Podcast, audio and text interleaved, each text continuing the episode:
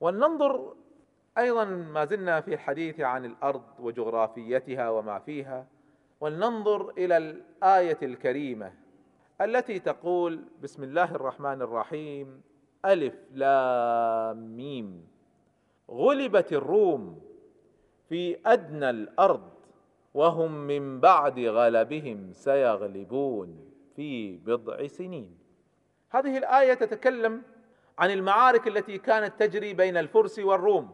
وفي زمن النبي صلى الله عليه وسلم لما كان في مكة استطاع الفرس أن يغلبوا الروم. فجاءت الآيات تتحدث عن هذا. غلبت الروم. حقيقة تاريخية في ذلك الوقت. لكن القرآن يضيف إليها غيبا مستقبليا. يقول غلبت الروم في أدنى الأرض. هذه المعركة جرت في فلسطين. وهي أقرب الأماكن إلى جزيرة العرب. أدنى الأرض أقرب الأرض إلى جزيرة العرب. لكن القرآن يضيف وهم من بعد غلبهم سيغلبون في بضع سنين. تعجب الناس تعجب الكفار. كيف؟ دولة مهزومة. في بضع سنين البضع ما بين ثلاث إلى تسع. في بضع سنين سيستطيع الروم أن يهزموا الفرس. أمة مهزومة مكسورة. تستطيع في أقل من تسع سنين أن تنهض وتغلب أعظم دولة في الأرض؟ حتى إن السيرة تذكر لنا أن أبا بكر الصديق تحدى الكفار بهذه الآية وقالوا لا يمكن وراهنوه قبل تحريم القمار راهنوه على عدد من الإبل أنه لا يمكن في بضع سنين أن يغلب الروم الفرس وتحقق ذلك. وهذا من إعجاز القرآن الحديث عن الغيب. لكننا نتحدث عن أمر آخر هنا وهو الحديث عن الأرض وجغرافية الأرض وما في الأرض. والمفسرون لما فسروا هذه الآية تكلموا عن أدنى الأرض فقالوا هذه المعركة جرت في فلسطين وهي أقرب البلاد إلى جزيرة العرب لأن كلمة أدنى تعني أقرب. لكن كلمة أدنى لا تعني فقط أقرب. نعم تعني أقرب لكن لها معنى آخر.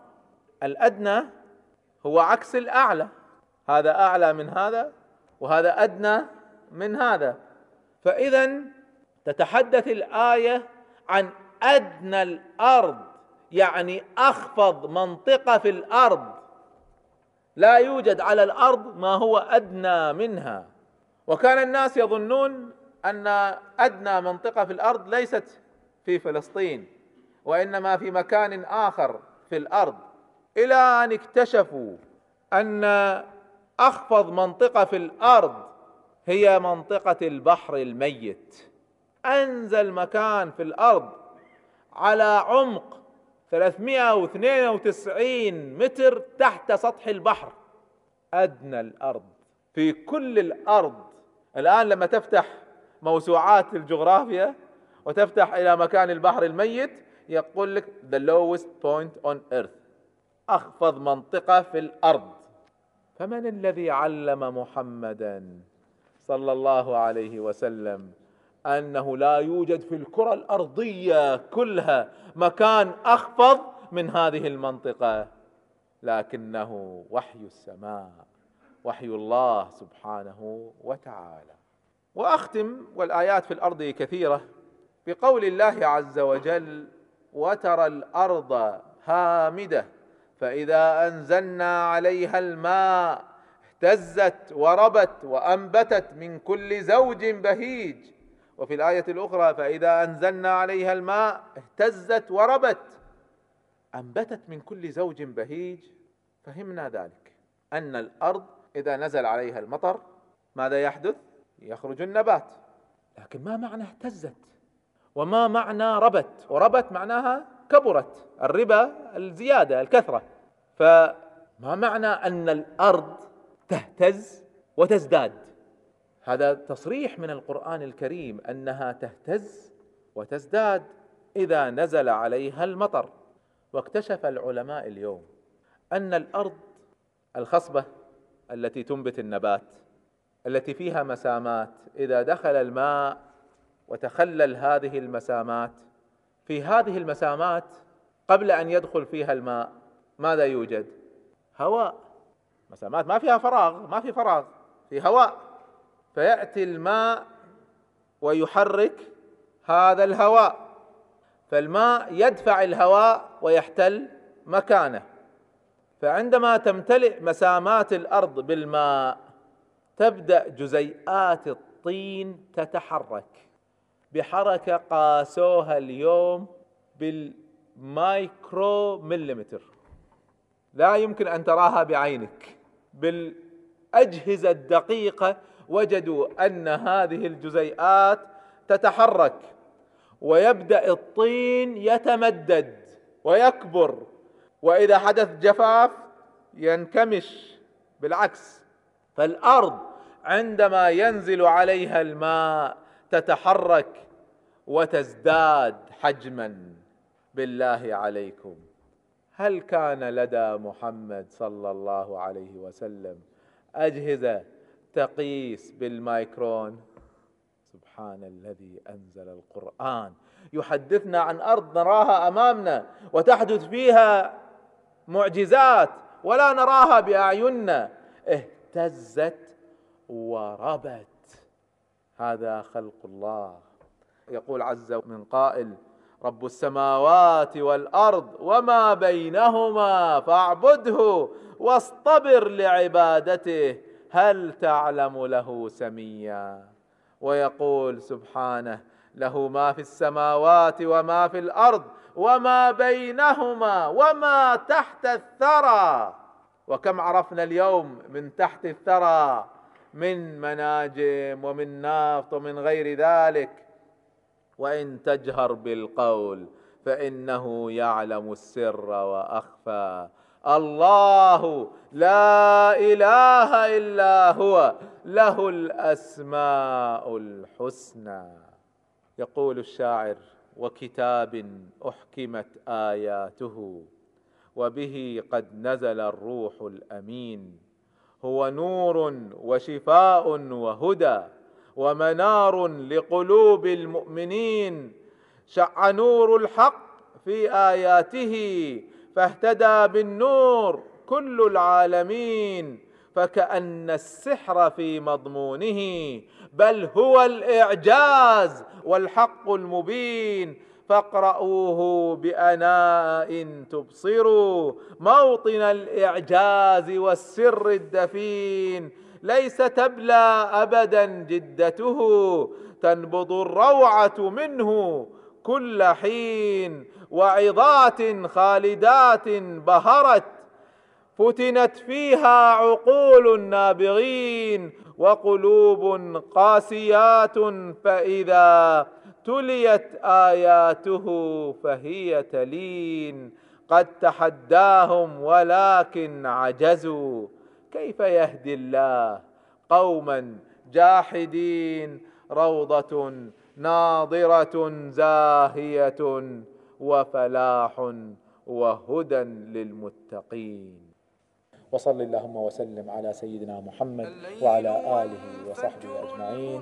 وبارك الله لنا ولكم في القرآن العظيم. والسلام عليكم ورحمة الله. آيات الله تعالى في الكون وفي الأرض كثيرة وقد تجاوزت عن بعضها لضيق الوقت. ولأنطلق معكم في عالم آخر في عالم جديد. وفي أنفسكم أفلا تبصرون. الحديث عن إعجاز الله تعالى في خلقه في جسد الإنسان. دعوني أستعرض معكم فيلما من أحدث الأفلام. لا أظنه موجود هنا لأني اشتريته هذا الصيف من كندا. اسمه The Incredible Machine. The Incredible Machine الآلة الخارقة أو المعجزة. The Incredible Machine فيلم طويل اخترت لكم منه لقطات. يتحدث عن إعجاز الله في جسد الإنسان.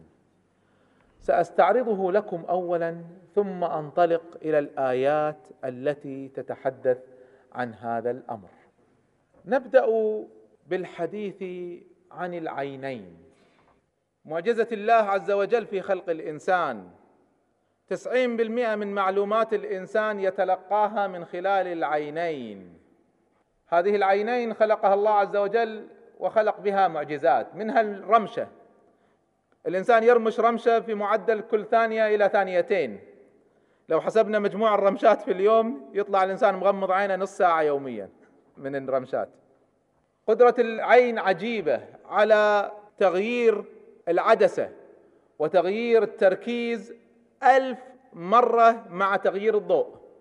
عندما يقرأ الإنسان تنعكس هذه الصورة على الشبكية بالمقلوب وإلى اليوم لا يعرف الناس بالضبط كيف يحولها المخ إلى صورة معتدلة. والإنسان خلق الله سبحانه وتعالى له الدموع وهذه الدموع بالإضافة إلى أنها تعبير عن الأحاسيس لكنها مادة معقمة تطهر العين وتغسلها. ونحن الوحيدون في الخلق حسب علمنا الذين يبكون تاثرا بالحالات النفسية. ننطلق إلى الجلد وبصمة الإنسان.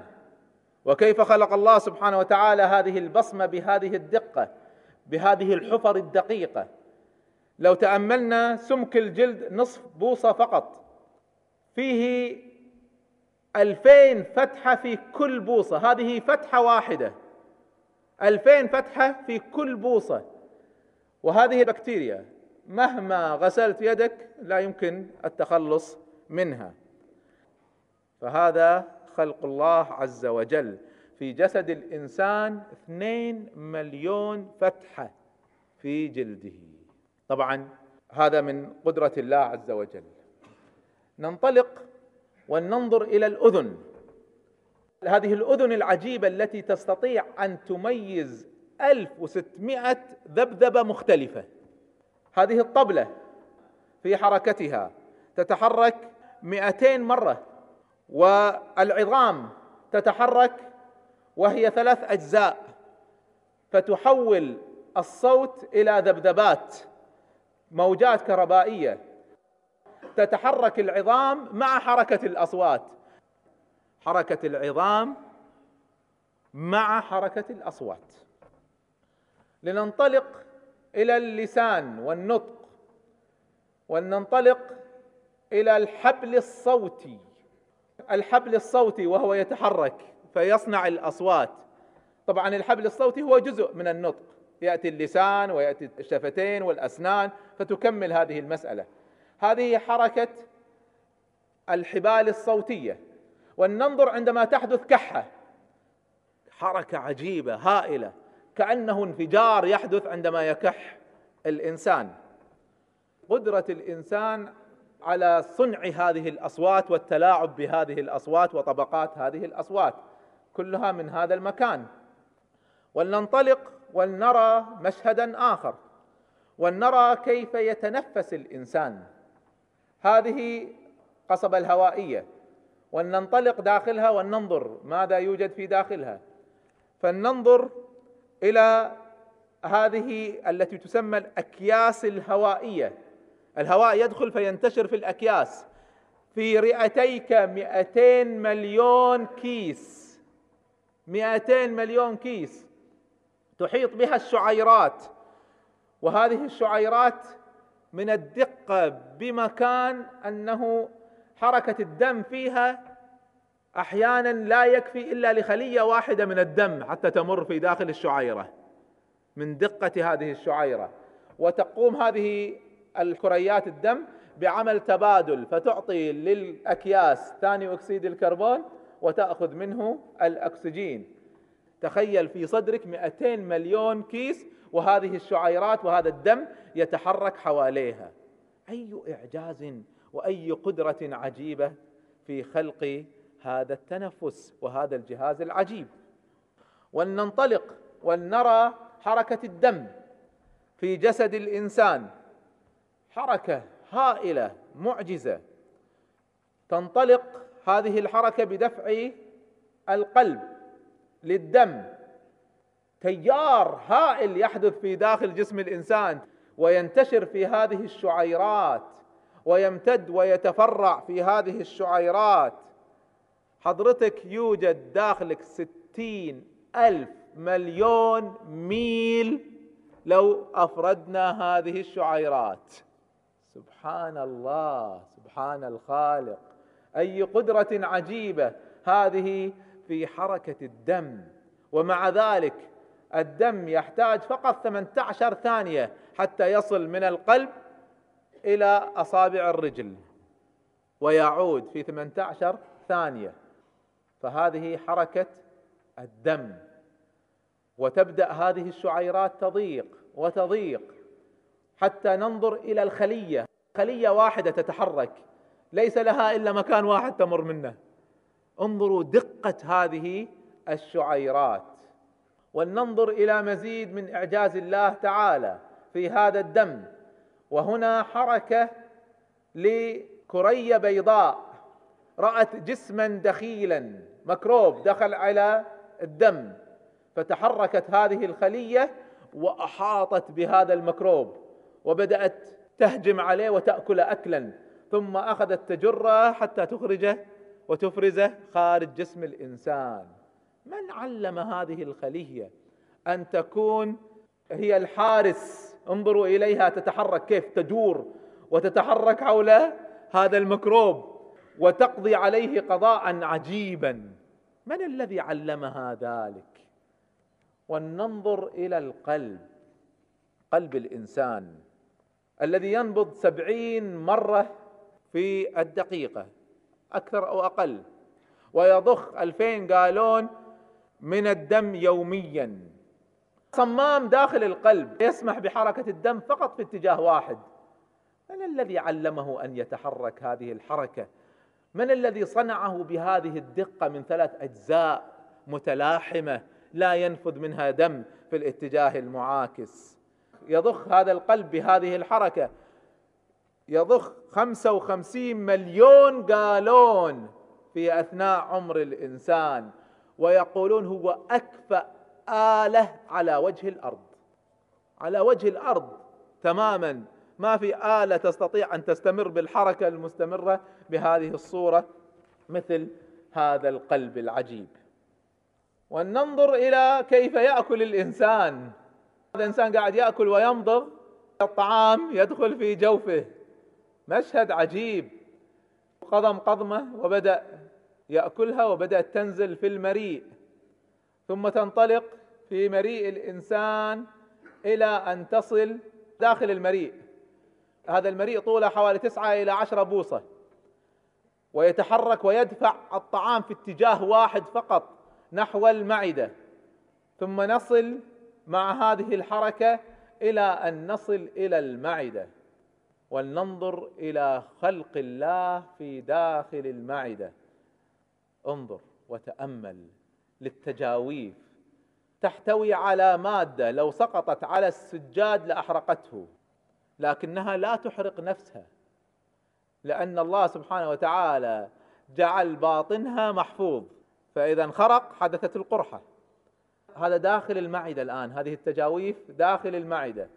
ثم تبدأ المعدة تقذف الطعام إلى الأمعاء وطول الأمعاء الدقيقة حوالي خمس أمتار. تخيل غرفة طولها خمس أمتار؟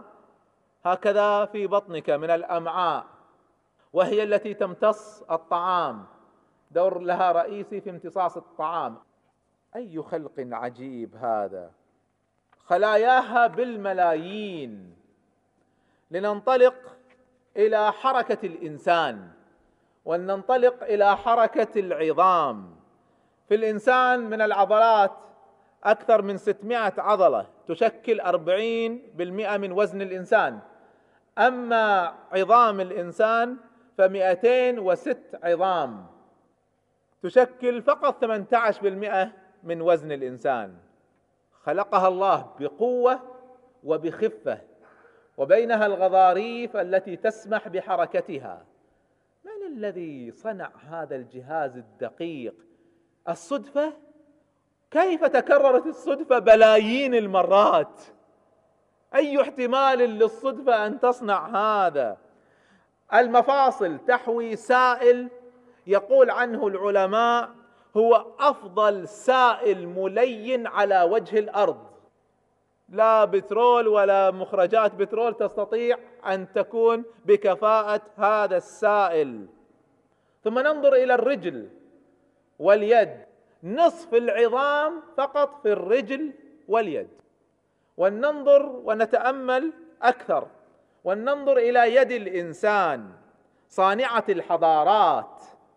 هذه اليد وحدها اليد الكف على خمسة وعشرين مفصل. أي دقة هذه؟ وتستطيع أن تتحرك ثمانية وخمسين حركة مختلفة. يقول العلماء عن اليد أفضل آلة متحركة على وجه الأرض. ما استطاع الإنسان أن يصنع شيئا يقاربها فما بالكم بأن يصنع إنسانا؟ قدرة الله عز وجل. لكن القدرة العليا تتجلى في شيء عجيب. انظروا إلى هذه الخلية. هذه خلية من قلب إنسان. لنتأمل وننظر.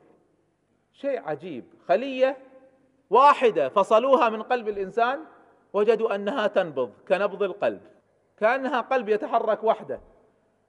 ولننظر إلى الخلية التي بقربها تجد حركة منفصلة. وجدوا لما وضعوا الخليتين قرب بعضهم توقفت الحركة ثم بدأت تنسجم ويتحركان مع بعضهما. خليتان بلا مخ بلا مخ يحركهما. أي قدرة في خلق الله عز وجل في هذا الخلق العجيب؟